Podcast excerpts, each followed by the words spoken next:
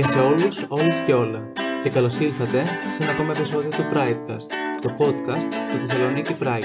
Αυτή τη στιγμή σας μιλάνε η Φρίτα και η Βιρτζίνια. Δύο υπερήφανα επαγγελματίες ομοφιλόφιλοι, όπως εξάλλου γίναμε και όλα μας τον τελευταίο καιρό. Ε, βρισκόμαστε πλέον, πιστεύω, ένα χρόνο plus σε lockdown και επισήμως στη χώρα μας, έτσι δεν είναι, Βιρτζίνια; Ναι, έχει περάσει ένας χρόνος από πέρυσι το Φλεβάρι και συνεχίζουμε. Οπότε ελπίζουμε όσοι μας ακούτε και είστε σε κάποιο πανεπιστήμιο να άρχισε το εξαμεινό σας με μια νέα πνοή και για όσα δουλεύετε υπό αυτές τις συνθήκες να έχετε καλή δύναμη και να προσαρμοστείτε όσο καλύτερα γίνεται στις συνεχώς μεταβαλλόμενες συνθήκες που τις βλέπουμε και ως θεατές και είναι πολύ δύσκολες και απαιτητικές. Ναι.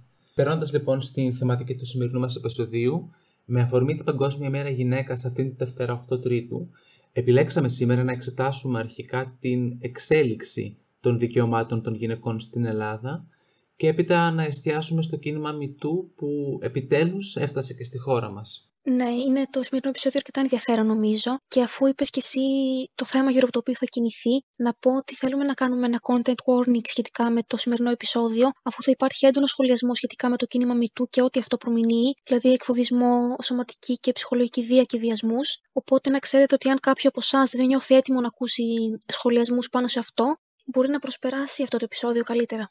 Mm-hmm. Όντως, πολύ σημαντικό το content warning και σήμερα. Περνάμε λοιπόν, Virginia, στο δωμάτιο που η Blue, το Brick και εσύ θα κάνετε μια σύντομη ιστορική αναδρομή στα δικαιώματα των γυναικών στην Ελλάδα. Καλή ακρόαση από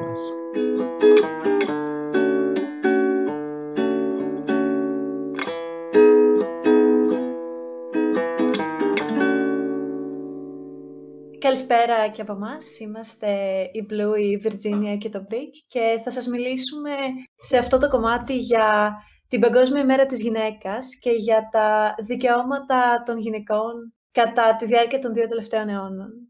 Η Παγκόσμια ημέρα της γυναίκας εορτάζεται στις 8 Μαρτίου κάθε χρόνο ως ημέρα μνήμης των αγώνων του κινήματος για τα δικαιώματα των γυναικών. Τα Ηνωμένα Έθνη ξεκίνησαν να γιορτάσουν την Παγκόσμια ημέρα της γυναίκας στο Διεθνές Γυναικείο Έτος του 1975 η 8η Μαρτίου ορίστηκε το 1977 από τον ΟΗΕ ως Παγκόσμια Μέρα για τα Δικαιώματα της Γυναίκας και τη Διεθνή Ειρήνη. Και φυσικά η καθιέρωση αυτής της ημέρας ήρθε ως αποτέλεσμα κοινωνικοπολιτικών διεργασιών και έντονων γυναικείων διεκδικήσεων καθ' όλη τη διάρκεια του 20ου αιώνα. Μέχρι και σήμερα σε όλο τον κόσμο η μέρα της γυναίκας εορτάζεται με εκδηλώσεις και με διάφορους τρόπους, ακόμη και με βραβεύσεις γυναικών για την προσφορά τους και για τα επιτεύγματά τους, Όμως, λόγω της διαδοχής των εποχών και της μεγάλης αύξησης της καταναλωτικής αγοράς που επικρατεί από το τέλος του 20ου αιώνα μέχρι και σήμερα, η μέρα της γυναίκας έχει αποκτήσει και κάποιες εμπορικές πτυχές και έχει συνδεθεί με καταναλωτικές συμπεριφορές των πολιτών και των ίδιων των γυναικών και των ατόμων γύρω τους ως έναν τρόπο να τις τιμήσουν. Εμένα το ότι η μέρα αυτή έχει αποκτήσει και εμπορικές πτυχές και προεκτάσεις προσωπικά λίγο με ενοχλεί και για τη σύνδεση αυτή καθ' αυτή και για το, το γεγονός ότι προσανατολίζει κάπω την κουβέντα από την ουσία της ημέρας αυτής που είναι η τιμή των γυναικών και η υπερθύμηση της αξίας που, έχουν τα δικαιώματά τους όπως όλων των ανθρώπων. Και επίσης επειδή από πολλούς ανθρώπους η καταναλωτική υπόσταση αυτής της ημέρας είναι ο πιο εύκολος τρόπος για να τη γιορτάσουν, αλλά δεν είναι ο πιο σωστός και πιο ενδεδειγμένος κατά τη γνώμη μου. Για σας πώς φαίνεται; Προσωπικά πιστεύω, Βιρτζίνια, ότι Πάλι καλά δεν έχουμε φτάσει σε σημείο Αγίου Βαλεντίνου που βγαίνουν και συγκεκριμένα προϊόντα για αυτή τη γιορτή. Να υπάρχει όλη αυτή η καταναλωτική μανία. Από τη μία είναι πάρα πολύ καλό που υπάρχει αυτή η ημέρα, αλλά κυρίως αυτή τη μέρα θα έπρεπε να την αφιερώνουμε στο να θυμόμαστε τις διεκδικήσεις και τους αγώνες για να κερδίσουμε αυτά τα δικαιώματα, αλλά επίσης και να παίρνουμε θάρρος από όλα αυτά για να συνεχίσουμε να διεκδικούμε, γιατί όπως θα δούμε και παρακάτω είμαστε ακόμα πολύ μακριά από την πλήρη ισότητα. Ισχύει και εμένα με ενοχλεί και πέρα το ότι αποπροσανατολίζει λίγο την κουβέντα, ότι πολλοί άνθρωποι το αντιμετωπίζουν ως έναν εύκολο τρόπο εισαγωγικά να συμμετάσχουν σε αυτή την ημέρα και να τιμήσουν τις γυναίκες, ενώ δεν είναι ο πιο ενδεδειγμένος. Αλλά εντάξει. Α πούμε ότι είναι μια πρώτη προσπάθεια. Αυτό. Και γι' αυτόν τον λόγο τώρα θα προχωρήσουμε να δούμε λίγο τι ισχύει σήμερα στην Ελλάδα, αλλά και να δούμε παρακάτω και κάποια ιστορικά πράγματα, πότε κερδίθηκαν κάποια δικαιώματα. Κάθε χρόνο τα κράτη-μέλη της Ευρωπαϊκής Ένωσης αξιολογούνται προκειμένου να διαπιστωθεί πόσο απέχουν από την επίτευξη του στόχου της ισότητας των φύλων. Οι αξιολογήσεις γίνονται σε εκατοταβάθμια κλίμακα και βασίζονται στις διαφορές μεταξύ γυναικών και ανδρών σε έξι τομείς. Εργασία, χρήματα, γνώση, χρόνος, εξουσία και υγεία. Με βάση τα συγκριτικά στοιχεία του Ευρωπαϊκού Ινστιτούτου για την Ισότητα των Φύλων, η Ελλάδα βρέθηκε για το 2020 στην τελευταία θέση μεταξύ των ευρωπαϊκών χωρών, συγκεντρώνοντας βαθμολογία 51,2 σε σύγκριση με το συνολικό 67,4 που πέτυχε η Ευρώπη. Όσο θλιβερή και αν εξακολουθεί να είναι η κατάσταση που επικρατεί στη χώρα σήμερα, είναι μάλλον η καλύτερη δυνατή εποχή που έχουν βιώσει οι γυναίκες αν ανατρέξουμε στη θέση που κατήχαν στο παρελθόν και στην αιματηρή πορεία διεκδίκησης των δικαιωμάτων τους μέχρι σήμερα, όπως αυτή αποτυπώνεται στη σύγχρονη ιστορία. Τώρα, βέβαια, λέμε ότι είμαστε πολύ καλύτερα, αλλά από την άλλη, όταν βλέπουμε ότι είμαστε τόσο χαμηλά στην Ευρώπη, ναι, έχουμε πολύ δρόμο. Αλλά ας προχωρήσουμε παρακάτω λίγο, να δούμε τι έχει κερδιθεί μέχρι τώρα. Οπότε νομίζω μπορείς να μας αρχίσεις, Βιρτζίνια, εσύ να μας πάσει λίγο στο παρελθόν. Ναι, φυσικά. Εγώ θα σας πω για το πώς εξελίχθηκαν τα γυναικεία δικαιώματα ουσιαστικά από τους δύο τελευταίους αιώνες, τον 19ο και τον 20ο, δηλαδή από την ίδρυση του σύγχρονου ελληνικού κράτους. Οπότε, τέσσερα χρόνια μετά την επίσημη ίδρυση το 1830, το 1834 καθίσταται υποχρεωτική εκπαίδευση των κοριτσιών στην Ελλάδα. Όμως τα κορίτσια εκείνη την εποχή καταφέρουν να φτάσουν μόνο μέχρι την πρωτοβάθμια εκπαίδευση, καθώς η μόρφωσή τους από εκεί και μετά είναι εξατομικευμένη και όχι μαζική και συνήθως είναι αποτέλεσμα ιδιωτικής πρωτοβουλίας.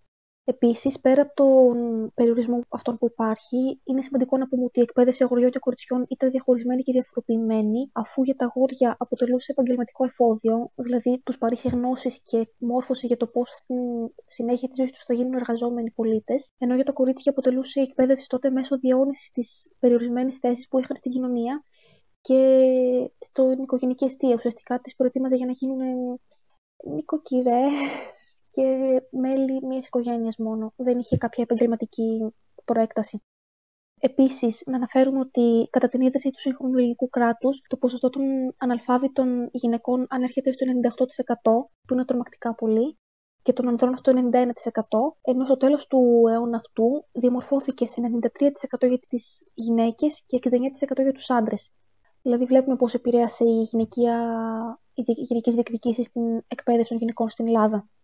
Επίσης, να πούμε ότι αυτό που ανέφερα πριν για το διαχωρισμό αγωγιών και κοριτσιών στην εκπαίδευση, παρόλο που θεωρητικά μέχρι και σήμερα έχει εξαλειφθεί, ε, δεν νομίζω ότι έχουμε καταφέρει να απαλλάξουμε πλήρως την εκπαίδευση από τα έμφυλα στερεότυπα, αφού μέχρι και σήμερα ακούγονται πράγματα στα σχολεία όσον αφορά το φύλλο του ατόμου που λαμβάνει μόρφωση και το πώς θα πρέπει να επηρεάζει τη μόρφωση που θα λάβει. Αυτά για την εκπαίδευση εκείνα τα χρόνια και να έρθουμε λίγο πιο πρόσφατα, όπου και στην πρώτη εμφάνιση του φεμινισμού στην Ελλάδα, αφού λίγο μετά την εμφάνιση και την άνοδο των πρώτων φεμινιστικών ιδεών στα μέσα του 19ου και στις αρχές του 20ου αιώνα στον κόσμο, το κίνημα άρχισε να επηρεάζει και την κοινωνική και πολιτική ζωή στην Ελλάδα. Μπρικ, θες να μας πεις τις πρώτες ιδέες και το πώς ήρθε ουσιαστικά ο φεμινισμός στην Ελλάδα; Ναι, φυσικά. Ένα πολύ σημαντικό σημείο και ίσως το σημείο έναρξης των γυναικείων διεκδικήσεων στην Ελλάδα ήταν η κυκλοφορία του περιοδικού «Η Εφημερίδα των Κυριών», που ξεκίνησε να κυκλοφορεί στις 8 Μαρτίου του 1887 και σηματοδοτεί το ξεκίνημα του φεμινιστικού κινήματος στην Ελλάδα. Αυτό το έντυπο, λοιπόν, ήταν ο πρόδρομος της φεμινιστικής κίνησης στην Ελλάδα και συνετέλεσε τη δημιουργία της πρώτης σοβαρής γυναικείας οργάνωσης των Ελληνίδων, με τη σύσταση της Ενώσεως των Ελληνίδων, η οποία δημιούργησε την πρώτη οικοκυρική και επαγγελματική σχολή στην Αθήνα. Από τις στήλες αυτής της εφημερίδας, οι γυναίκες ορθογράφοι απαιτούσαν μεταξύ άλλων να επιτραπεί η είσοδος των γυναικών στην τριτοβάθμια εκπαίδευση και να δοθεί και η ψήφος στις γυναίκες. Στη δράση του περιοδικού οφείλεται η ίδρυση του Λυκείου των Ελληνίδων και των κοινοφελών ιδρυμάτων Άσλων των Ανιατών και Άσλων της Αγίας Εκατερίνης, με σκοπό την παροχή ηθικής προστασίας και περιθάλψεως των υπηρετριών και εργατίδων, έτηντες στερούνται εργασίας και βρίσκονται μακράν των γονέων και συγγενών των. Η εφημερίδα των κυριών εκδίδεται από γυναίκες και απευθύνεται σε γυναίκες και νομίζω ότι αυτό ήταν πολύ σημαντικό. Βέβαια, ήταν γυναίκες των μεσαίων στρωμάτων, των του ελληνικού κράτους και της ελληνικής διασποράς. Επικεφαλής και εκδότρια του περιοδικού ήταν η φεμινίστη δημοσιογράφος και συγγραφέας Καλλιρόη Παρέν. Το 1929 θεσμοθετείται η ισότιμη πρόσβαση των γυναικών στο δημόσιο εκπαιδευτικό σύστημα αλλά προφανώς η κοινωνική αποδοχή του θεσμού έγινε μετά από αρκετά χρόνια καθώς οι γυναίκες δεν θεωρούνταν αρκετά ικανές για να σπουδάσουν και να μάθουν γράμματα. Αυτή η χρονιά αποτελεί σταθμό για την εκπαίδευση των γυναικών στην Ελλάδα, διότι επιτέλους πραγματοποιήθηκε η εξομοίωση της εκπαίδευσης των κοριτσιών με την αντίστοιχη των αγοριών. Είναι η χρονιά που γενικεύεται η συνεκπαίδευση και καταργείται η διαφοροποίηση των σπουδών μεταξύ αγοριών και κοριτσιών. Και επιτέλους οι γυναίκες σταματάνε να πηγαίνουν σχολείο για να μάθουν οικιακά. Στα τέλη του 19ου και στις αρχές του 20ου αιώνα αρχίζει η χώρα τη βιομηχανική ανάπτυξη και η εμφάνιση πολυάριθμων θέσεων εργασίας επιφέρει την είσοδο των γυναικών στην αγορά εργασίας και τη γέννηση της ιδέας για οικονομική ανεξαρτησία των γυναικών. Σε αυτή τη φάση κυριαρχεί το βιομηχανικό περιβάλλον εργασίας, οι γυναίκες απασχολούνται κυρίως σε εργοστάσια, είναι αριθμητικά λιγότερες και αμείβονται προφανώς πολύ λιγότερο από τους άντρες που ήταν στις ίδιες θέσεις με αυτές. Τότε είναι που το γυναικείο και το εργατικό κίνημα συνδέονται ακόμα πιο έντονα, ενώ λίγο αργότερα οι γυναίκες αρχίζουν να δουλεύουν μαζικά και σε άλλους τομείς, όπως η εκπαίδευση και άλλες υπηρεσίες. Άλλωστε αυτό το χάσμα στο πόσο πληρώνονται οι γυναίκες και οι άντρες υπάρχει ακόμα και σήμερα και παρατηρείται και έντονα σε κάποιους τομείς εργασίας και τώρα. Ναι, στους περισσότερους τομείς εργασίας παρατηρείται και είναι, δεν είναι κάτι που αμφισβητήσει, έχουν γίνει έρευνες πάνω σε αυτό. Και επίσης είναι και ενδιαφέρον το πώς, γι' αυτό που είπαμε, πώς ξεκίνησε ο φεμινισμός στην Ελλάδα, ότι αρχικά ουσιαστικά ήρθε στην Ελλάδα και γεννήθηκε σε ανώτερα κοινωνικά στρώματα, αλλά στην πορεία που οι γυναίκες αναγκάστηκαν να δουλέψουν, το, το εργατικό κίνημα και το φεμινιστικό συνδέθηκαν και ταυτίστηκαν οι διεκδικήσεις τους. Σίγουρα ήταν πάρα πολύ σημαντικό αυτό.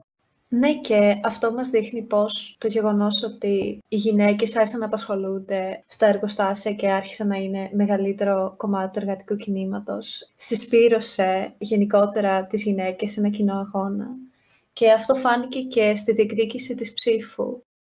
Ο Σύνδεσμος για τα Δικαιώματα της Γυναίκας αποτελεί την πλέον αντιπροσωπευτική φεμινιστική οργάνωση για την προώθηση των γυναικείων διεκδικήσεων και ιδρύθηκε το 1920.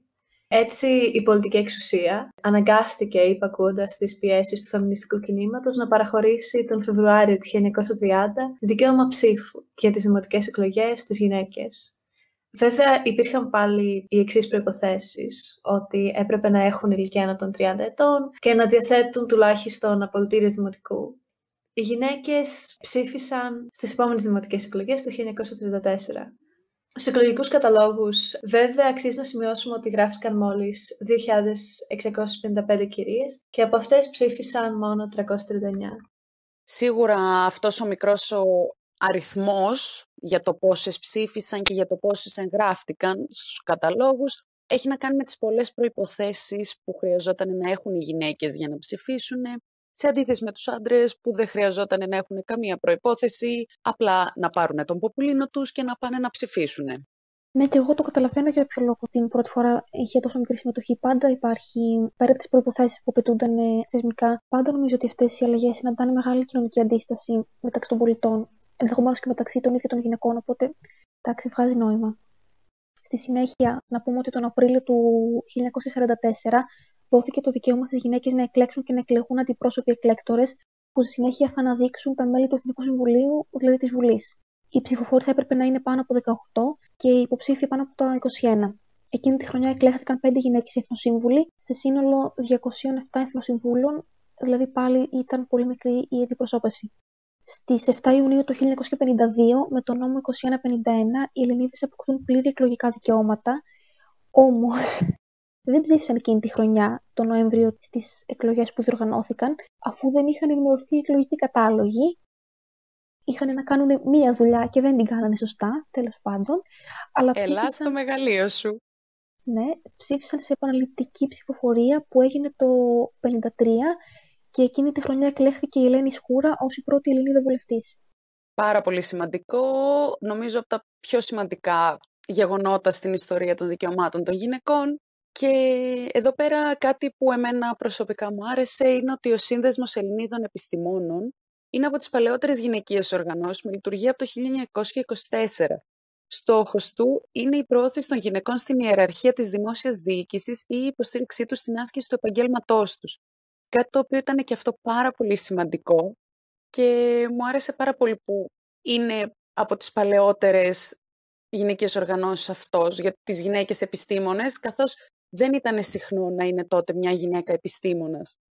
Συμφωνώ πολύ μαζί σου. Ήταν κάτι που κι εγώ χάρηκα πάρα πολύ που συνέβη όταν το έμαθα και ήταν μια πολύ σημαντική οργάνωση. Βέβαια, μέχρι στιγμής έχουμε μιλήσει για πολλές διεκδικήσεις και πολλές επιτυχίες του γυναικείου κινήματος. Ε, και θα ήθελα να αναφερθώ και στο ότι στη συνέχεια, κατά την επτάχρονη δικτατορία του 1967, απογορεύτηκε η λειτουργία των γυναικείων οργανώσεων και καταστράφηκαν πολλά από τα αρχεία τους. Η συμμετοχή των γυναικών σε αντιστασιακές οργανώσεις στην Ελλάδα και στο εξωτερικό ήταν βέβαια πολύ μεγάλη και πολλές από αυτές φυλακίστηκαν και εξορίστηκαν, που σίγουρα ήταν μια πιο μαύρη σελίδα στην ιστορία. Αλλά δεν ξέρω, ε, Βιρτζίνια, αν θα ήθελες να συνεχίσεις με το τι έγινε στη συνέχεια, μετά τη δικτατορία; Ναι, θα ήθελα να συνεχίσω και να μιλήσουμε λίγο για το Σύνταγμα ουσιαστικά μετά τη δικτατορία το 1975, όπου ήταν η χρονιά που καθιερώθηκε η αρχή της ισότητας των δύο φύλων συνταγματικά, στην οποία ορίζεται ρητά ότι οι Έλληνες και οι Ελληνίδες έχουν ίσα δικαιώματα και υποχρεώσεις. Αλλά πέρα από αυτό, πέρα από αυτή τη ρητή δηλαδή διατύπωση, υπάρχουν και αναφορές σε άλλα σημεία του συντάγματος, όπως για παράδειγμα στο άρθρο που καθιερώνει την αρχή της ίσης αμοιβή για την ίση αξία παρεχόμενη εργασία, ανεξαρτήτως του φίλου του ατόμου που την παρέχει. Βέβαια, αυτό το άρθρο στην αρχική του μορφή, στο Σύνταγμα του 1975, επέτρεπε τις έμφυλες διακρίσεις, ωστόσο με την μορφή που πήρε κατά την αναθεώρηση του 2001, ολοκληρώνεται η συνταγματική πρόνοια για την αρχή της ισότητας των δύο φύλων. Ακόμα εδώ πέρα, η θέση της γυναίκας στην κοινωνία επηρεάζεται σημαντικά με ορισμένες αλλαγές που έφερε στο οικογενειακό δίκαιο η δεκαετία του 1980, αφού μετά το 1982 άρχισαν να εμφανίζονται ποικίλε αλλαγές στο οικογενειακό δίκαιο, όπως είναι η καθιέρωση του πολιτικού γάμου, η κατάργηση της πρίκας και η αποποινικοποίηση της μοιχείας. Η σημαντικότερη όμως αλλαγή που διέπει το νέο οικογενειακό δίκαιο είναι η κατοχήρωση της αρχής της ισότητας των δύο φύλων, ο άντρας πάβει πλέον να είναι η κεφαλή της οικογένειας και οι δύο σύζυγοι απολαμβάνουν ίσα δικαιώματα. Ακόμα τη δεκαετία του 80 ψηφίστηκε επίσης ένας νόμος για τη διακοπή της κοίηση, που συγκαταλέγεται ακόμα και σήμερα στους πιο φιλελεύθερους στην Ευρώπη, κάτι το οποίο χαιρόμαστε που κάπου έχουμε πρωτιά στην Ελλάδα. Και μακάρι να όλη αυτή η νόμη να εφαρμοζόταν καλύτερα στην πραγματικότητα και να μην μένουν μόνο στα χαρτιά. Ναι, και γι' αυτό που λες για αυτές τις αλλαγές στη δεκαετία του 80 και εγώ ξέρω ότι ήταν ε, από τις πιο φιλελεύθερες και προοδευτικές και ότι ακόμη και σήμερα πούμε, που έχουν περάσει πολλά χρόνια από τότε Δηλαδή σήμερα λέγονται πράγματα και θεσπίζονται νομοθετικά πράγματα που είναι πιο συντηρητικά από εκείνες τις αλλαγές. Δηλαδή παρόλο που ήταν πάρα πολλά χρόνια πίσω, ήταν αρκετά προοδευτικές για την εποχή και μέχρι και σήμερα είναι σημαντικό να τις διατηρούμε. Ναι, ε, συμφωνώ πάρα πολύ σε αυτό που λέτε, ότι ήταν πολύ προοδευτική νόμη, αλλά αυτό δεν σημαίνει ότι και τώρα δεν είναι σημαντικό να συνεχίσουμε να παλεύουμε για τα δικαιώματα των γυναικών, γιατί πολλές φορές δημιουργούνται νέοι νόμοι που κάποια από αυτά ίσως τα βλέπουν λιγότερο προοδευτικά. Σε νομικό επίπεδο συνέχισαν να ε, γίνονται και άλλες αλλαγές τα επόμενα χρόνια. Το 2006 ψηφίστηκε ένας νόμος κατά της οικιακής βίας, Επίσης, στις αρχές του 2018 επικυρώθηκε και υιοθετήθηκε ως δεσμευτικό νομικό πλαίσιο από το Ελληνικό Κοινοβούλιο η Σύμβαση Κωνσταντινούπολης του Συμβουλίου της Ευρώπης για την καταπολέμηση της βίας εναντίον των γυναικών, που υπογράφηκε το 2011 Πέρα από αυτές τις νομικές κατοχυρώσεις για τα γυναικεία δικαιώματα, να πούμε ότι πρόσφατα, πριν από ένα χρόνο περίπου, στις 22 Ιανουαρίου του 2020, έγινε ένα γεγονός ορόσημο για την εκπροσώπηση των γυναικών στην πολιτική, αφού εξελέγει από τη Βουλή των Ελλήνων η πρώτη γυναίκα πρόεδρος της Ελληνικής Δημοκρατίας, η Κατρίνα Σακελαροπούλου, με 261 ψήφους επί συνόλου 300 ψήφων. Ωστόσο, παρότι το αξίωμα αυτό σήμερα το κατέχει γυναίκα στην Ελλάδα, να πούμε ότι η πολιτική εκπροσώπηση των γυναικών τόσο στην κυβέρνηση όσο και στη Βουλή παραμένει σε πολύ χαμηλά επίπεδα, δεν πλησιάζει καν την ισοτιμία σε σχέση με τους άντρες και αυτό είναι κάτι που έχει καταλογιστεί και στην κυβέρνηση αλλά και δείχνει το πόσο δύσκολο είναι να καμφθεί η αντίσταση που συναντάται κοινωνικά και να ξεπεραστούν τα στερεότυπα που φορούν τις γυναίκες και τις ικανότητές τους στην πολιτική και γενικότερα. Πράγματι, και έτσι βλέπουμε ότι η χώρα μας διαθέτει συγκριτικά με άλλες μια πολύ καλή νομική βάση για την ισότητα, Πράγμα όμως που δεν σημαίνει ότι η φεμινιστική στράτευση έχει καταστεί άνευ αντικειμένου. Ειδικά σήμερα ένα, σολο, ένα αυξανόμενος αριθμός φεμινιστικών πρωτοβουλειών και ομάδων ΛΟΑΤΚΙ ατόμων δραστηριοποιούνται υπέρ της μετατόπισης των σεξιστικών πρότυπων ρόλων και εναντίον των πατριαρχικών δομών στην ελληνική κοινωνία. Καθώς και υπάρχουν νόμοι, αυτοί οι νόμοι παρόλα αυτά τις περισσότερες φορές δεν εφαρμόζονται, ξεχνιούνται ότι υπάρχουν, δεν τους λαμβάνουν υπόψη και βλέπουμε ότι υπάρχει μόνιμα μία συνεχής διάκριση κατά των γυναικών σε πολλούς τομείς της ζωής και της καθημερινής και γενικά παντού, σε όποιο χώρο και αν πάει μια γυναίκα. Είναι πολύ σημαντικό το γεγονός ότι υπάρχουν νόμοι και υπάρχει νομική κάλυψη μέχρι ένα βαθμό, χωρίς αυτό βέβαια να σημαίνει ότι έχει εξασφαλιστεί η ισότητα ή ότι έχουν λυθεί τα προβλήματα που αντιμετωπίζουν οι γυναίκες. Και επίσης δεν σημαίνει ότι όσα, όσα δικαιώματα και όσες ελευθερίες έχουν κατοχυρωθεί νομικά δεν εξακολουθούν να είναι επισφαλείς η, η ύπαρξή τους. Πάντα μπορούν να μας πάρουν πράγματα πίσω. Σίγουρα. Ναι και ο αγώνας ακόμα είναι στην αρχή του και πρέπει να συνεχίσουν οι γυναίκες να παλεύουν για τα δικαιώματά τους και για να ακουστούν οι φωνές τους καθημερινά.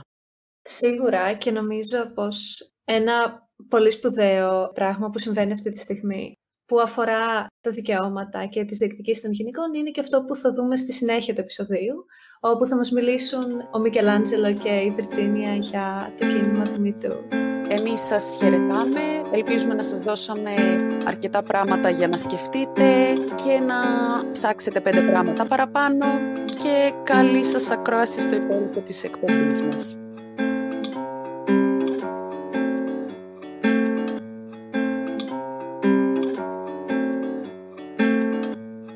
Και αφού μιλήσαμε τώρα για τα δικαιώματα των γυναικών στο πέρασμα της ιστορίας στην Ελλάδα και το πώς εξελίχθηκαν, ήρθε η ώρα να αναφερθούμε και σε ένα κίνημα πολύ πιο σύγχρονο και που εξελίσσεται τώρα μπροστά μας, που έφτασε επιτέλους και στην Ελλάδα και αφορά τη θέση των γυναικών. Για αυτό το θέμα θα συζητήσουμε η Βιρτζίνια και ο Μικελάντζελο.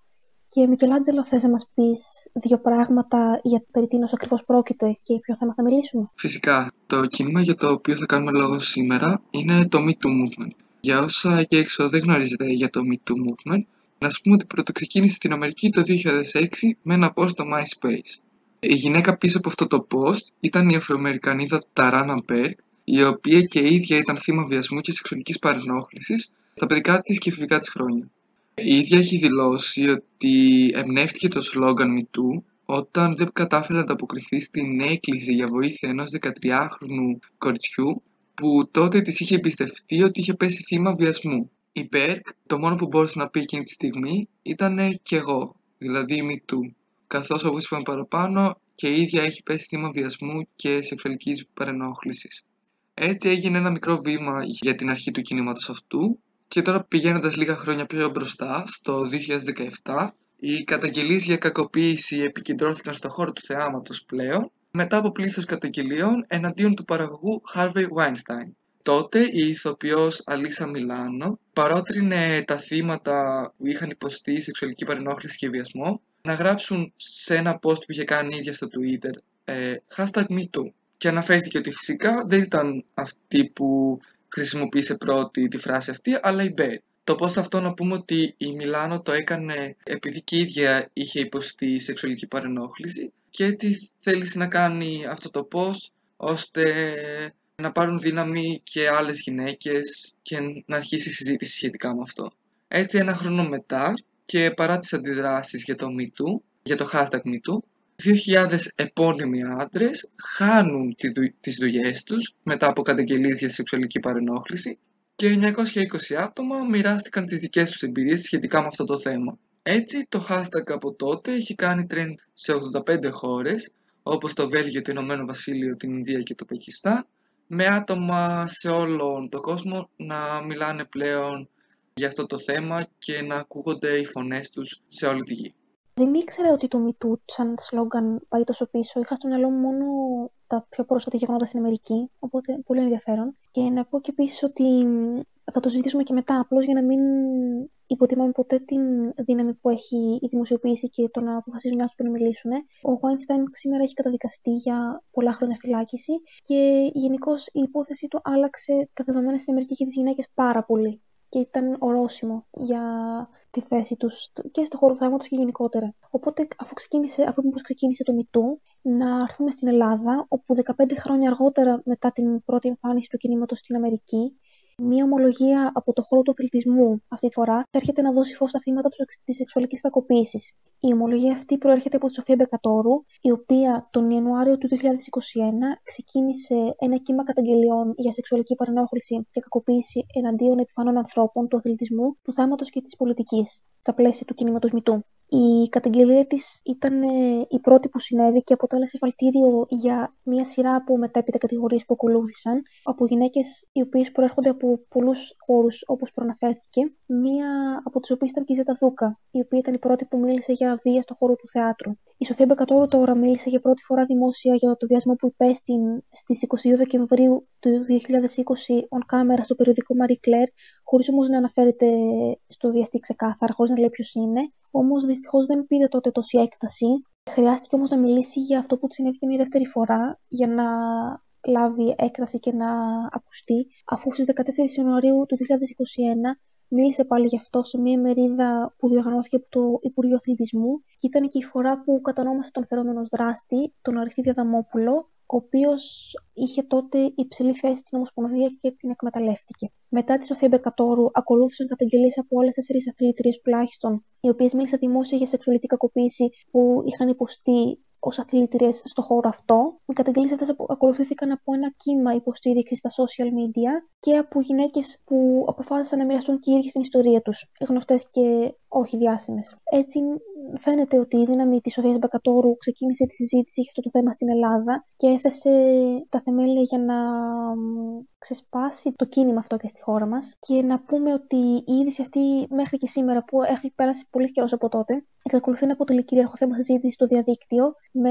πάρα πολλά άτομα να συγχαίρουν την κυρία Μπεκατόρου και να μοιράζονται και τα ίδια τις προσωπικές τους εμπειρίες. Σε αυτό το σημείο να πούμε ένα μεγάλο μπράβο στη Σοφία Μπεκατόρου για την δύναμη που βρήκε και μίλησε για αυτό το πράγμα. Περισσότερο συζήτηση θα κάνουμε εννοείται παρακάτω, αλλά ας πάμε τώρα λίγο καιρό αργότερα από αυτό το γεγονός που στο φως ήρθαν κάποιες καταγγελίες από τουλάχιστον 10 πρώην φοιτητές του Αριστοτέλειου Πανεπιστημίου Θεσσαλονίκης, οι οποίες αποκάλυψαν τις δραματικές εμπειρίες που έζησαν στο γραφείο καθηγητή, που τις παρενοχλούσε με πρόσχημα πάντα εκπαιδευτικά ζητήματα. Πάνω σε αυτό το θέμα μίλησε η κυρία Χοντολίδου, η οποία είναι καθηγήτρια φιλοσοφικής, τις οποίες τα λόγια θα σας πω τώρα και πριν ε, σας πω τα λόγια αυτά θέλω να πω ότι είναι κάτι πολύ κατακριτέο και για άλλη μια φορά μπράβο στις κοπέλες που βρήκαν τη δύναμη και μίλησαν, έστω και μετά από τόσο καιρό. Γιατί όποτε και αν μιλάμε, σημασία έχει το ότι μιλάμε για τα θέματα αυτά και τους δίνουμε φως και τη πλατφόρμα που χρειάζονται. Οπότε, η κυρία Χοντολίδου λέει «Συμβαίνει και στα πανεπιστήμια. Συμβαίνει και συνέβαινε πάντοτε περίπου ως προϋπόθεση για να εξελιχθεί μια γυναίκα, όχι αναγκαστικά βιασμός, αλλά ανοχή σε σεξιστική συμπεριφορά, συμβαίνει λοιπόν και στο απειθήτα. Κάποιοι έχουν αφιπηρετήσει, κάποιοι δεν βρίσκονται εν ζωή, κάποιοι υπηρετούν ακόμη. Κάποιος από διπλανό ΑΕΗ τύφλωσε μια γυναίκα από το ξύλο, κάποιος άλλος σε εμάς έχασε αθόρυβα τη θέση του. Την περίπτωση είχε αναλάβει με δυναμισμό και διακριτικότητα η Ζόγια Χρονάκη δίνουμε στις φοιτητριές μας ως άντρες και ως γυναίκες που διδάσκουμε στο απειθήτα την αίσθηση ότι αυτά είναι απαράδεκτα, ότι θα σταθούμε πλάι τους όταν και αν συμβεί. Είμαστε σαν το λέκτορα που σιώπησε. Συγκεκριμένα πάνω σε αυτό το τελευταίο που είπε η κυρία Χοντολίδου, μια καταγγέλουσα είχε απευθυνθεί σε νεαρό μέλος του εκπαιδευτικού προσωπικού, το οποίο της απάντησε ότι δεν μπορούσε να κάνει τίποτα γι' αυτό, γιατί ήταν απλώς ένας λέκτορας. Πάνω σε αυτά τα λόγια, όπως είπα θα συζητήσουμε παρακάτω, εν συνεχεία κάποιες από τις πιο προβεβλημένες ομολογίες ήρθαν από το χώρο του θεάτρου, όπως αυτές της Ζέτας Δούκας και της Κατερίνας Γερονικολού, οι οποίες ε, μίλησαν για βία στο χώρο του θεάτρου από τον σκηνοθέτη Γιώργο Κιμούλη, αλλά ήρθαν στο φως και άλλες καταγγελίες ατόμων που δέχτηκαν σεξουαλική παρενόχληση από τους Φιλιππίδη και Χαϊκάλ. Σε αυτό το σημείο να πούμε ότι η Βιρζίνια και εγώ διαλέξαμε να μην πούμε σχεδόν τίποτα για τους θύτες, για τη ζωή τους κτλ. Αλλά να επικεντρωθούμε στα θύματα καθώς θεωρούμε ότι σε αυτή την φάση δεν θα έπρεπε να δοθεί καθόλου δύναμη στους θύτες παρά μόνο στα θύματα. Εννοείται ότι θα πούμε τα ονόματά τους γιατί πρέπει να καταδικαστούν αυτά τα άτομα και θα πρέπει να πληρώσουν για αυτά που έκαναν και θα συνεχίσουμε να λέμε τα ονόματα οποιονδήποτε βιαστών και οποιοδήποτε θητών σεξουαλικής παρενόχλησης και κακοποίησης μέχρι όλα τα θύματα να πάρουν τη δικαιοσύνη που τους αξίζει. Ναι, πιστεύουμε γενικά ότι είναι η ώρα τώρα να δοθεί χώρος στα θύματα και να πέσει το φως πάνω τους και σε αυτά που τα ίδια θέλουν να πούνε. Έτσι κι αλλιώς όταν κατονομάζεις κάποιον ουσιαστικά και ενώ αποδεικνύεται αυτό που λες, τον στιγματίζεις, άρα δεν χρειάζεται να απομείνεις κάτι άλλο. Τώρα απλώς θα ξέρουμε ποιοι είναι και τι έχουν κάνει και ήρθε η ώρα να λάβουν την ανταπόδοση που τους αξίζει. Ξεκινώντας από την αρχή Βιρτζίνια, εγώ θέλω να ξεκινήσω με την ε, Σοφία Μπεκατόρου. Όπως είπα και πριν, μεγάλο μπράβο σε αυτή τη γυναίκα που βρήκε τη δύναμη και μίλησε. Και επιτέλους ε, το κίνημα του Μητού έχει έρθει και στην Ελλάδα και επιτέλους έχει ανοίξει συζήτηση γι' αυτό. Αλλά εγώ θέλω να μιλήσω ότι παρόλο που υπήρχαν πολλά θετικά σχόλια πάνω σε αυτό το θέμα και πάνω στην ομολογία της Σοφίας Μπεκατόρου, υπήρχε και μια άλλη μεριά η οποία δυστυχώς θα υπάρχει πάντα την οποία εμείς πρέπει να κατακρίνουμε ώστε να εξασθενιστεί από την κοινωνία μας και υπήρξε αυτή η μεριά η οποία είπε φράσεις όπως τώρα το θυμήθηκε, λογικά κάτι θα έκανε και γι' αυτό δέχτηκε αυτή την παρενόχληση και άλλα τέτοια ωραία λόγια. Εγώ σε αυτά τα λόγια θέλω να πω ότι φυσικά και τώρα το θυμήθηκε γιατί αυτή η γυναίκα εκείνη την περίοδο αν μιλούσε μπορεί να έχανε τη δουλειά της καθώς το άτομο το οποίο της άσκησε σεξουαλική παρενόχληση και βιασμό ήταν υψηλό μέλος της τότε Ομοσπονδίας και η γυναίκα αυτή μπορεί να έχανε τη δουλειά της, μπορεί να βρισκόταν σε δύσκολη θέση και όταν έχεις να αντιμετωπίσεις τόσο πολλά θέματα σχετικά με τη ζωή σου και με την καριέρα σου, δυστυχώς φοβάσαι εκείνη τη στιγμή. Και νομίζω ότι πρέπει να, να μείνουμε σε αυτό το σημείο, στο ότι τα θύματα κατά βάση δεν μιλάνε γιατί φοβούνται.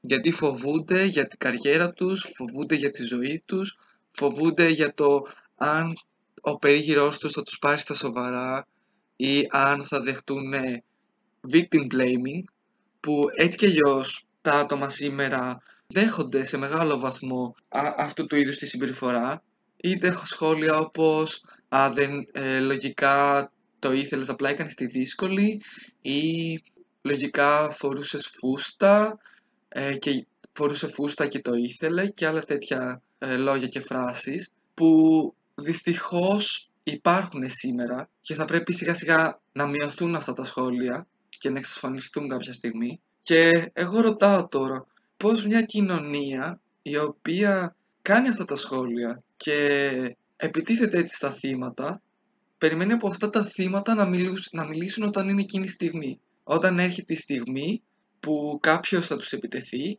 που κάποιο άτομο θα τους βιάσει, που κάποιο άτομο θα τα ασκήσει σεξουαλική παρενόχληση, πώς περιμένει αυτή η κοινωνία όταν αυτή μιλάει και συμπεριφέρεται έτσι, τα άτομα αυτά να βρουν τη δύναμη και να μιλήσουμε.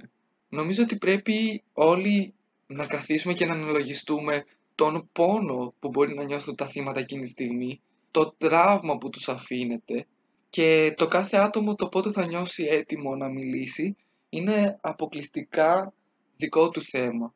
Πάνω σε αυτό το θέμα, εγώ αυτά ήθελα να πω. Δεν ξέρω αν θες να πεις κάτι εσύ, Βιτσίνια. Ναι, θέλω να πω. Θέλω να πω ότι γι' αυτό που λες για αυτά τα άτομα που αποφασίζουν να τηρήσουν αυτή τη στάση, την πιο αμφισβήτησης και τη, να επιρρύψουν ενδεχομένω ευθύνη στα θύματα, να ξέρουν ότι είναι ακριβώς στην ίδια θέση με τους θύτες και ότι είναι κομμάτι του προβλήματος, αν σε αυτή τη φάση επιλέγεις είτε να πάρεις τις αποστάσεις, είτε να καταγγείλεις τα θύματα, να επιρρύψεις ευθύνες, είτε να ταχθείς ξεκάθαρα υπέρ των δραστών, ότι δεν τους διαχωρίζει σε κάτι από τους δράστες, αυτό να είναι σαφές και ότι δεν είναι σε κάποιο επίπεδο καλύτερη. Πρώτον αυτόν. Δεύτερον, γι' αυτό που λες ότι πρέπει να σκεφτόμαστε για ποιο λόγο πήρε χρόνο στα θύματα να μιλήσουν. Αν δεις λίγο άνθρωποι για τους οποίους έχουν, εμ, στους οποίους έχουν επιρριφθεί αυτές οι καταγγελίες τη στάση που τηρούν, δεν έχουν δείξει κάποια μεταμέλεια, δεν έχουν δείξει κάποια μετάνοια, δεν έχουν πει συγγνώμη. Αντίθετα, εξακολουθούν να προσπαθούν να τρομοκρατήσουν τα θύματα τους και να τα βγάλουν αναξιόπιστα. Οπότε νομίζω καταλαβαίνουμε για ποιο λόγο ένα θύμα μπορεί να φοβάται να μιλήσει και να θέλει χρόνο για να το επεξεργαστεί. Γιατί ακόμη και τώρα που εν τέλει έχουν όλη την κοινωνία στο πλευρό τους, οι θύτες δεν δείχνουν να έχουν μετανόηση σε κάτι. Οπότε σκέψου τότε που οι, οι θύτες είχαν δύναμη πόσο τα θύματα ήταν φοβισμένα. Και να πω και ότι πρέπει γενικώ οι άνθρωποι σε αυτά τα θέματα να σταματήσουμε να πιστεύουμε ότι υπάρχει κάποιο είδους επιλογή το, ή ότι τα θύματα έχουν κάνει κάτι και φταίνει σε κάτι ή ότι όσοι δεν έχουν βρεθεί στη θέση του θύματος είναι σωστότεροι από κάποιους άλλους. Ότι να καταλάβουν ότι είναι απλώς τυχαίο και να σταθούν στη σωστή πλευρά. Αυτό θέλω να πω εγώ. Συμφωνώ απόλυτα μαζί σου και επίσης να πούμε σε αυτό το σημείο ότι ναι, μιλάμε τόση ώρα για γυναίκες, για κορίτσια, αλλά δυστυχώς βιασμό και σεξουαλική παρενόχληση δέχονται και άντρες, οποιοδήποτε και αν είναι ο χώρος ο οποίος γίνεται. Και ο βιασμός και η σεξουαλική παρενόχληση δεν κοιτάει ούτε φίλο, ούτε θέση, ούτε τίποτα. Και νομίζω ότι όλοι πρέπει να το έχουμε στο μυαλό μας αυτό, γιατί γενικά από τον καιρό που έχει αρχίσει αυτή η συζήτηση βλέπω κάτω από post που μιλάνε ας πούμε για σεξουαλική περινόχληση ανδρών ή και αγοριών. Βλέπω κάτι αειδιαστικά σχόλια σε φάση πώς γίνεται να μην του άρεσε και α, είναι η φαντασίωση κάθε άντρα κτλ. κτλ.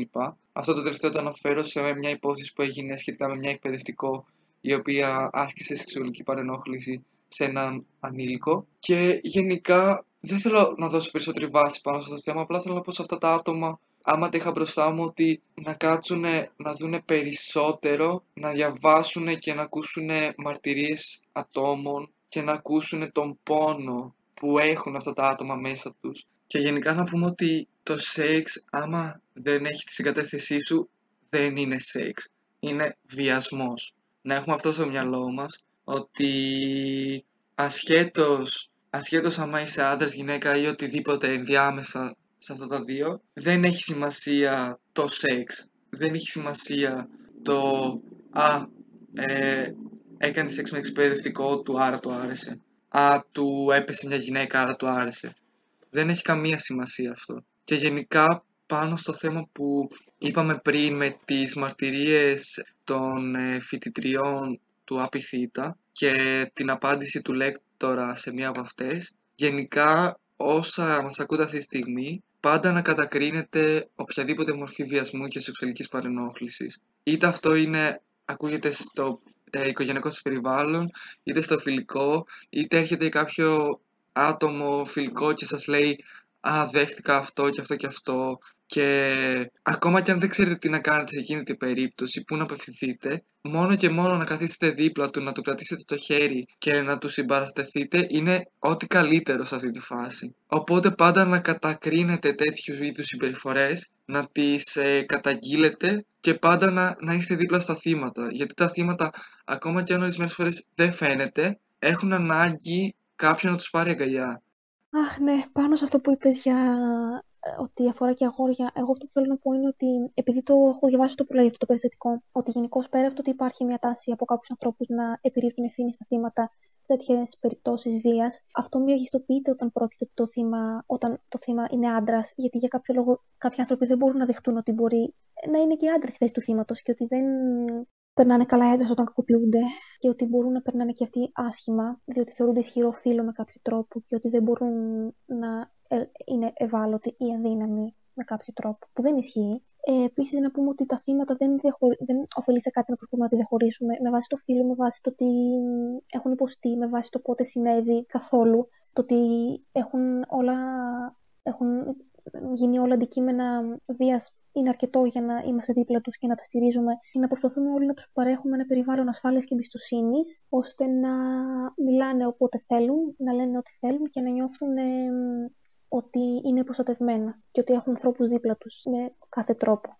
Αυτό πάντα να το θυμάστε ότι η φωνή σας έχει δύναμη και όποτε νιώθετε εσείς άνετα να μιλάτε και να, να καταγγείλετε τέτοια περιστατικά γιατί κάποια άτομα πρέπει επιτέλους να βρεθούν ενώπιον της δικαιοσύνης. Πάνω κάτω εμείς αυτά είχαμε να πούμε σήμερα για τη σεξουαλική παρανόχληση και την κουβέντα που ανοίγει με αφορμή αυτή. Να πω απλώς επειδή πρόσφατα διάβαζα κάτι ως κλείσιμο ενδεικτικά Έγινε μία έρευνα πριν από λίγο καιρό από την ActionAid για την Ελλάδα. Κατέληξε στο συμπέρασμα ότι 85% των γυναικών έχουν υποστεί βία στο εργασιακό τους περιβάλλον. Αυτό απλώς το αφήνω εδώ ως σχόλιο και ως ενδεικτικό της κατάστασης. Εμείς αυτά είχαμε να πούμε. Τροφή για σκέψη πάρα πολύ. Και να πω και ότι αν σκεφτόμαστε πόσο δύσκολο ήταν για θύματα που έχουν κάποια δημοσιότητα ε, να μιλήσουν για αυτά που έχουν υποστεί, να σκεφτούμε και πόσο δύσκολο μπορεί να είναι για γυναίκες που είναι, δεν έχουν κάποιο δίκτυο υποστήριξης πίσω τους, δεν έχουν τη δυνατότητα συσπήρωσης, δεν έχουν βήμα δημόσιο και να είμαστε δίπλα και σε αυτές. Όχι ότι η δημοσιότητα εξασφαλίζει κάτι, απλώς ίσως δίνει τη δυνατότητα να ακουστεί λίγο παραπάνω. Κλείνοντας το κομμάτι αυτό, να πούμε ότι ο σκοπός της Μπέρκ που πρωτοξεκίνησε το Μητού ήταν να ενθαρρυνθούν και να υποστηριχθούν μέσω της αλληλεγγύης οι γυναίκες και όλα τα θύματα που έχουν υποστεί έμφυλη βία, ειδικά σε χώρους εργασίας, ώστε να σπάσει η σιωπή τους και να βρεθούν σε θέση να καταγγείλουν τους δράστες. Πράγμα το οποίο βλέπουμε ότι γίνεται σήμερα κατά εξακολούθηση κάθε μέρα και χωρίς αυτό να σημαίνει ότι έχει λυθεί το πρόβλημα και ότι δεν υπάρχει ακόμα δρόμος να διανυθεί και πολλές μάχες να δοθούν. Εμείς νομίζω είναι σαφές ότι στακόμαστε πάντα στο πλευρό των θυμάτων, στη σωστή πλευρά και θέλουμε να ξέρουν ότι η φωνή τους μετράει και ότι έχει δύναμη και ότι είμαστε εδώ για να τους ακούσουμε. Πάνω σε αυτό που λέμε ότι η φωνή έχει δύναμη και να μην υποτιμάμε ποτέ την αξία της ε, καταγγελίας, να πω απλώς ότι πριν από λίγες μέρες εξαγγέλθηκαν οι... κάποια μέτρα από την πολιτεία από τον Πρωθυπουργό που θα αφορά στην υποστήριξη των θυμάτων ε, βίας, οποιαδήποτε μορφή και συνεργασία και σεξουαλικής βίας. Και θα αφήσουμε από κάτω πληροφορίες να διαβάσετε, γιατί είναι πολύ σημαντικό να βλέπουμε ότι εν τέλει, ακόμη και αν το πρόβλημα είναι παντού υπαρκτό και κυρίαρχο, υπάρχει διάθεση και από την κοινωνία και από την πολιτεία θεσμικά να γίνουν βήματα προς την αντιμετώπιση του. Μικελάντζελο, θέλεις να προσθέσεις κάτι άλλο; Μαζί με αυτό κάτω στο το description θα σας αφήσουμε και ένα link για την σελίδα του MeToo της Αμερικής άμα θέλετε να μάθετε λίγο παραπάνω πράγματα για την BERT και πώς άρχισε όλο το movement.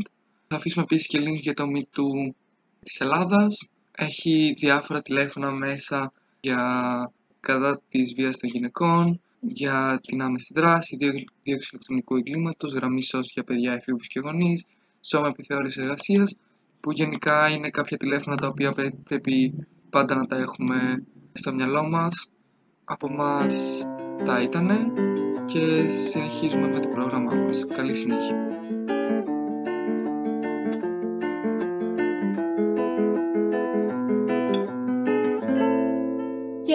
μετά από αυτή την πολύ ωραία συζήτηση από τα παιδιά, που πιστεύω ότι ήταν καιρός να ανοίξει γύρω από το θέμα του Me Too, θα θέλαμε να σχολιάσουμε λίγο πως σε αυτό το επεισόδιο έχουμε διαλέξει να μην ασχοληθούμε με μια υπόθεση που ακούγεται πάρα πολύ αυτή τη στιγμή.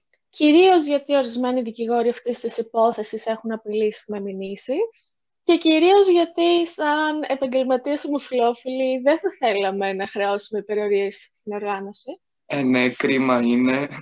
Αλλά επίσης αυτό είναι ένα πολύ σοβαρό και δύσκολο θέμα στο κίνημα του ελληνικού μητού, για το οποίο η δικιά μας οργάνωση, όπως και πολλές άλλες λαοτικές οργανώσεις, έχουν βγάλει κοινό δελτίο τύπου καταδικάζοντας κάθε μορφή σεξουαλικής βίας και δηλώνοντας την αδιάκοπη συμπαράστασή τους για τα θύματα, και νομίζω ότι πρέπει όλοι να καταδικάζουμε τέτοιες πράξεις όπως είπαμε και προηγουμένως και να τις κατακρίνουμε. Ακριβώς και επειδή είναι ένα πολύ σοβαρό περιστατικό, σαν podcast διαλέξαμε να το σχολιάσουμε αυτό το θέμα σε ένα άλλο σημείο και να πούμε ότι ελπίζουμε η όλη διαδικασία να τελειώσει όσο πιο ανώδυνα γίνεται και να αποδοθεί δικαιοσύνη σε αυτή την υπόθεση για τα θύματα και όλο αυτό τον γολγοθά που έχουν περάσει.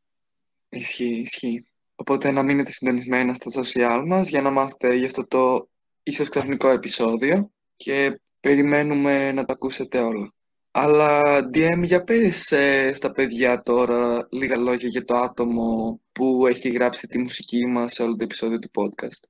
Φυσικά, Μικελάντζελο, να πούμε ότι η μουσική για όλα τα επεισόδια του podcast είναι φτιαγμένα από το ίδιο άτομο και αυτό το άτομο μιλάμε για έναν απίστευτο εθελοντή μας, έναν καταπληκτικό βάρδο στο D&D παιχνίδι μας, το άτομο που θα μείνει ξύπνιο μέχρι το πρωί να τον ακούς να μιλάει για κλασική μουσική και φυσικά εννοώ τον Μάικ που του ευχόμαστε τα καλύτερα αν μας ακούει και την βαθιά ευγνωμοσύνη μας για τη μουσική του, ε, την οποία μας προσφέρει για το podcast. Ευχαριστούμε πολύ Μάικ και ευχαριστούμε που αφιέρωσες ε, χρόνο από την καθημερινότητά σου για να γράψεις αυτή τη μουσική. Σε ευχαριστούμε πάρα πολύ. Λοιπόν, φτάσαμε στο τέλος ενός ακόμα επεισοδίου του Pridecast. Να σας θυμίσουμε ότι έχουμε μια φόρμα κάτω στο description και στο bio στο Instagram του Θεσσαλονίκη Pride, την οποία φόρμα μπορείτε να μας γράψετε τις γνώμες σας για τα επεισόδια, θέματα που θα θέλετε να συζητήσουμε και άλλα πολλά που θα τα βρείτε εκεί πέρα, ώστε να υπάρχει και μια διαδραστικότητα μεταξύ μας, να σας ακούμε μέσα σε εισαγωγικά και εσάς και μετά από όλα αυτά τα λέμε στο επόμενο επεισόδιο και μέχρι τότε be proud! Και μην ξεχάσετε να σας κολλήσουν τα ένσημα σαν επαγγελματίες ομοφυλόφιλοι. Bye!